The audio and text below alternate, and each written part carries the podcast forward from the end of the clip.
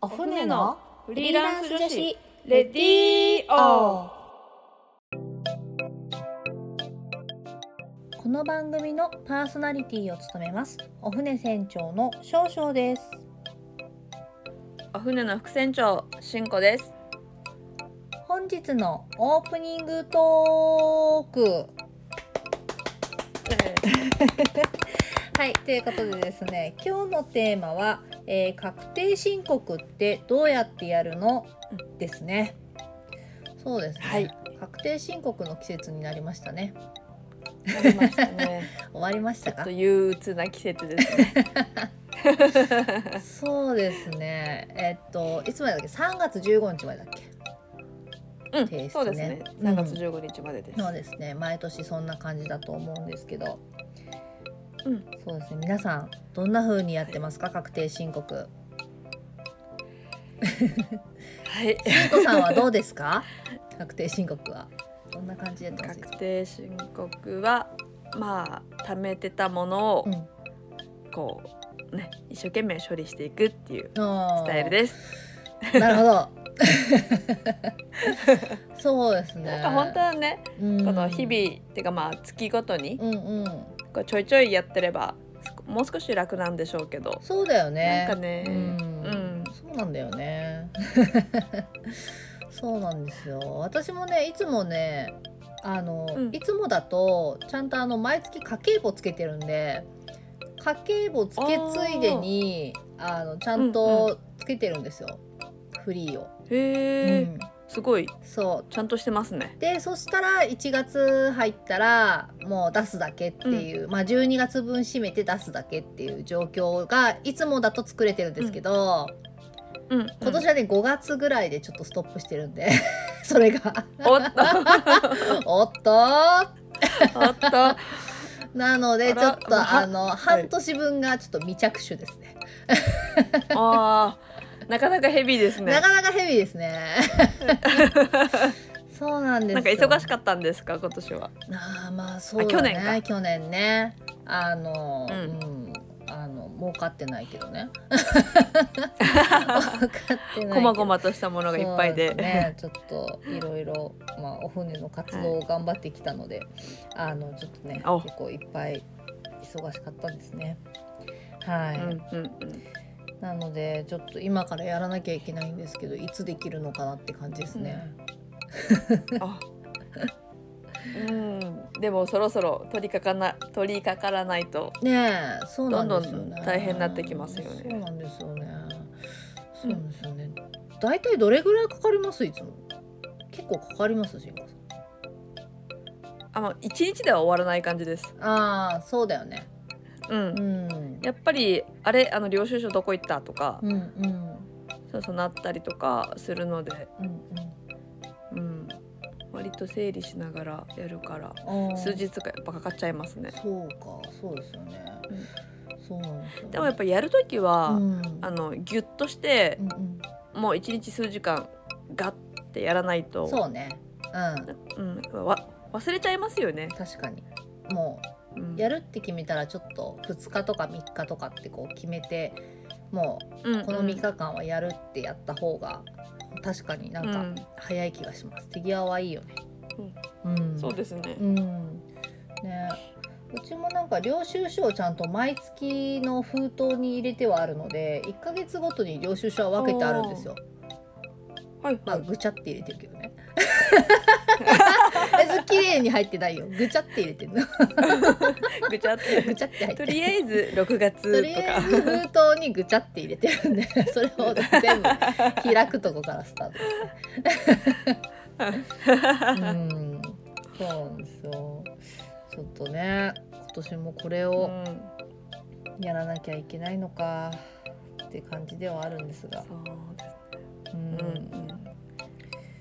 もう毎年、来年はちゃんとしようって思うんですけどね。そうですね、思うんですよね。そう今年今年っていうか今年度引っ越しもしてるから、あれだわ、引っ越してバタついてたからもあるか、5月ぐらいね。そっか。そうそっから止まってんねんだから。そうだ。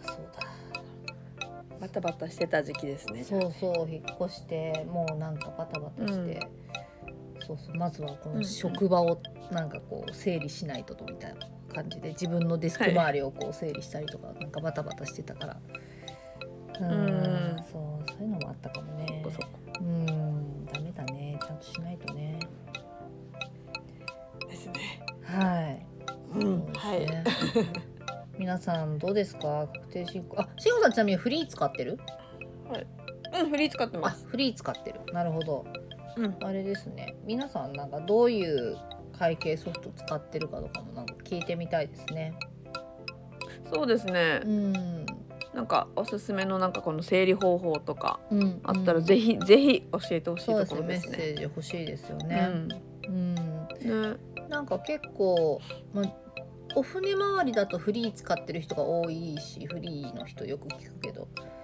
なんか、うんうんうん、なんか結構なんか会計詳しい人は弥生会計が使いやすいっていう話も聞いたりして、うん、なんかやったことある人、会計やったことある人とかは、はい、なんか弥生会計が結構いいっていう話も聞いたことあったりして。へー、うん、弥生会計、そうそう、私ね弥生会計それで聞いて使ってみたんですけど、ちんぷんかんぷんでしたね。全然できなかった。あれ、少々さんうん、ファイナンシャルプランナー持ってませんでしたか？持ってるけどちんぷんかんぷんでした、ね、はい、あいや、もうやっぱフリー使い慣れちゃうともうね、やっぱフリーの、ね、うん、手軽さにやっぱこうねああ、でもね、うん、時間も短縮されて、うん、他のことに回せるんだったら全然そうですね、ね、そっちの方がいいですよね。うんうん、そうなんですよね、うん、会社の会計とかやったことある人とかはねすごいいいみたいですよ、うん、会計、らしいです。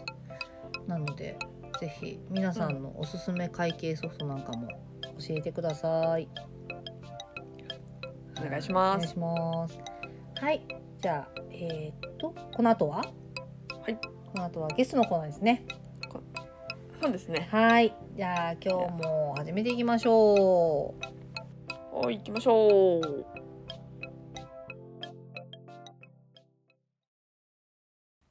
おふね。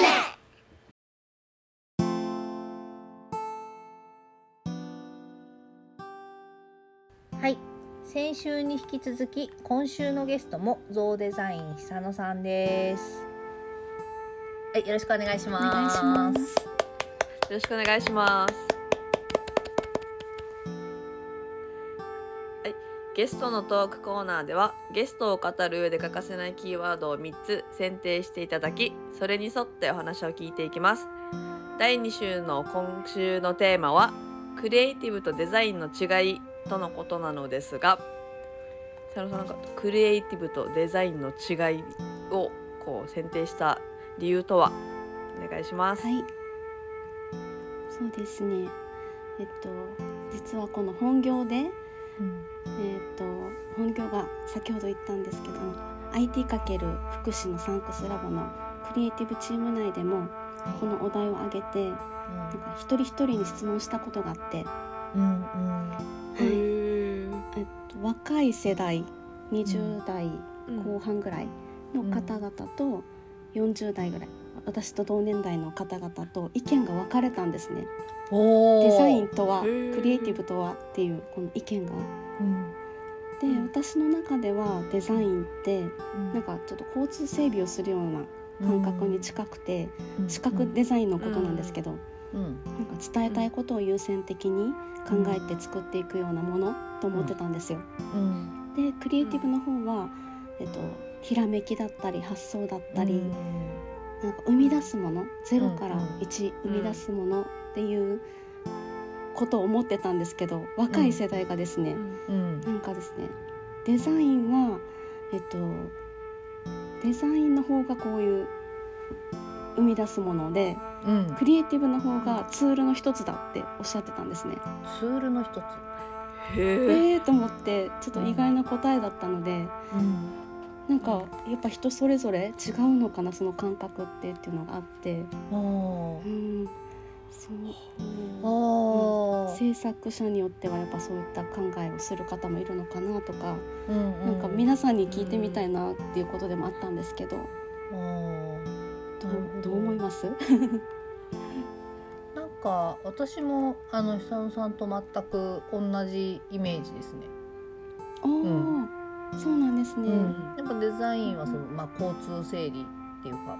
なんか伝えたいことを見やすく整えるみたいな、整える作業みたいなイメージで自分も捉えてますね。でもやっぱクリエイティブは発想とか、自分も全くそういう感じで考えてますね。しんこさんどうですか？もう全くその通りなるほど、そうですね。そしたらOFNEメンバーさんもしかしたらその感覚の人が多いですかねそうですね、自分たちなんか割と同世代なんで、なんかそうですねあんまり参考にならない若い感覚がないないのかもしれないですけど20代の方とかいらっしゃいましたっけ？1人いるかな、1人いるかな。でも本当1人ぐらいしかいないかもでも30代前半の方とかもいると思うので、聞いてみても面白いかもしれませんね。ぜひ聞きたいなと思いました、OFNE内でそういう座談会みたいなのやっても面白いかもしれないですね。このなんかツールの一つだっておっしゃってた人は、ウェブとかそのもの、媒体そのものがクリエイティブっておっしゃってて、そういう捉え方してるんだと思って不思議な感覚でした。本当そうか、媒体そのものがクリエイティブか。媒体新しいですよね。でもあれなのかな、そのやっぱこのその媒体を作るみたいなイメージなんですかね。そう思ったんですよ私。もっと深いところを言ってるのかなと思って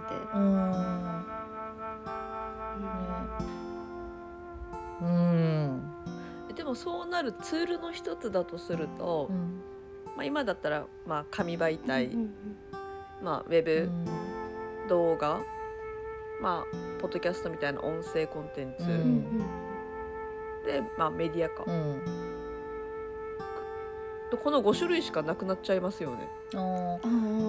それを新しく作るっていう発想なのかな。新しい、それ以外にももしかすると生み出す何か、メディアを伝える何かがっていうことだったのか。ちょっと持ち帰って掘り下げてみます、私もね、なんかすごいだから気になりますね。そうなんですよ。時間の都合上すごく掘り下げた話ができなかったのでもったいなかったんですけど、そうか、でもなんかこう新しいプラットフォームを作るみたいなイメージなのかもしれないですね。なんかこうね、わかんないけど発表の、メタバースみたいな、メタバースみたいな、確かにあるのかもしれないけど、そうか、若者だからな、感覚がやっぱね自分たちと違いますよねもうね、自分たちやっぱね、ほらポケベルから進化してきた世代じゃないですか我々ね。でもね、やっぱ懐かしいです ね、今の子供たちはでも、子供の時から普通にスマホがあってね、パソコンがあって、っていう環境でやっぱ育ってきてるから、自分たちとね、やっぱアナログな、待ち合わせるのにさ、ほら待ち合わせ場所決めてさ、全然来ねえな、どうなってんのかなって家に電話してもさ家から出てるからもう連絡も取れないしみたいな世代とは違うじゃないですか確かにそうですね、そう、なんかこれ本当かどうかわかんないんですけど、なんか最近のこの子供って、電話のマークあるじゃないですか、はい、昔の黒電話のマークがわからないって言って、はいはい、これ何みたいなそう聞くって言って、あそうなんですね。ちょっとそれもはい聞いてみてください。あでもそうかもね。もうだって家の電話とかもある家ね結構減ってるだろうし、もう生まれた時から、ね、であったとしてももう黒電話の形ではないじゃないですか。ではないよね。確かに確かにそう、ね、なんか社会人になって初めてなんかこのくっついてる電話見て、すいませんこれどうやってかけるんですかみたいなことになりかねないよねだってねああ線ついてるけど何これみたいな、引っ張れないけどこれじゃ向こう持っていけないけどみたいな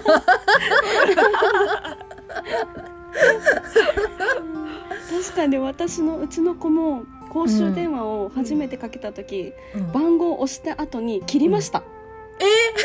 うん、もう切ったらかかると思って100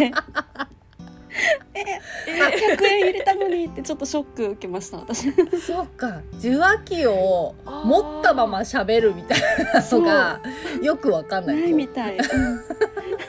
あこれがオンだったみたいですか。あこれかけるボタンかけるボタンみたいなそうなんですよ。通話ボタ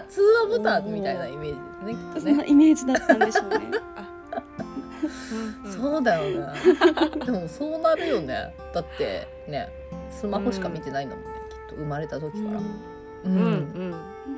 ってもうボタンっていう感覚でもないじゃないですか、もうスマホだから。ああタップっていう、そうね、そうね、押すっていうよりは、うん、そうですね、タップだから、ね、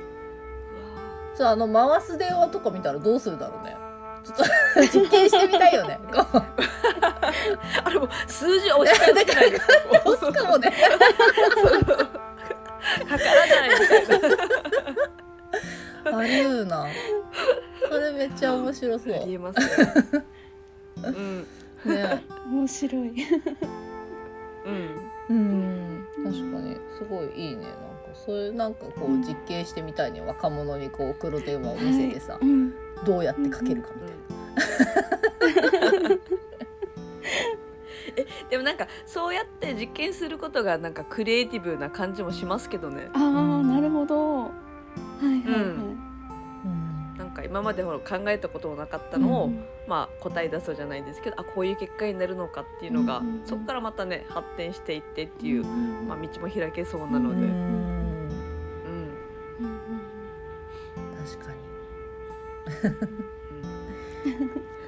なんかこうなるほど、確かこの謎かけでこのクリエイティブとアートはどう違うのかっていうあれもあると思うんですけど、はいね、なんとなく私の中でアートの方がもっと自由なイメージがあります、うん、なんかもっと広い範囲な感じがして、うん、なんかそれも若者に聞いてみたいですね。クリエイティブとアートどう違うのってまた違った答えが来そうですね。ねうんうん、それもすごい面白そう、聞けたらね、うんうんうんうん、なんか一回それをなんか久野さんがこの聞いてこのまとまったタイミングでまたこうゲストにね来ていただいて、うん、なんか発表とかしてもらいたいですね、うん、ねぜひぜひ、うん、答え合わせ聞きたい、この話の続きが、うんうん、確かにそうだね、うん、いいね、うん、じゃあそろそろ、お時間となりました、来週は3週目で久野さんゲストの最終週となります、久野さん今週もありがとうございました。ありがとうございます。ありがとうございました。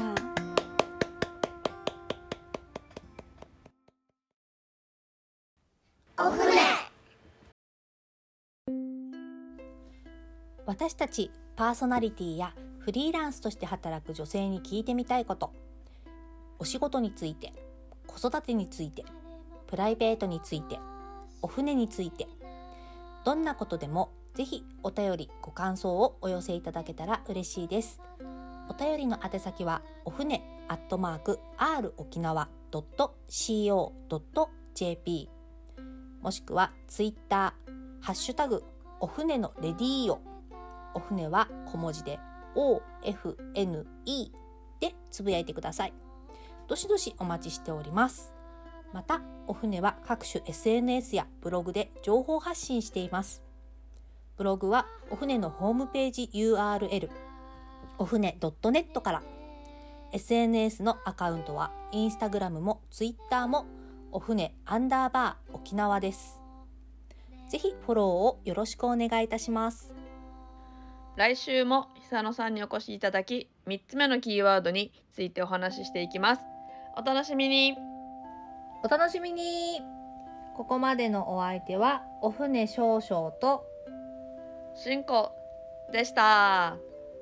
それでは皆さん、また来週。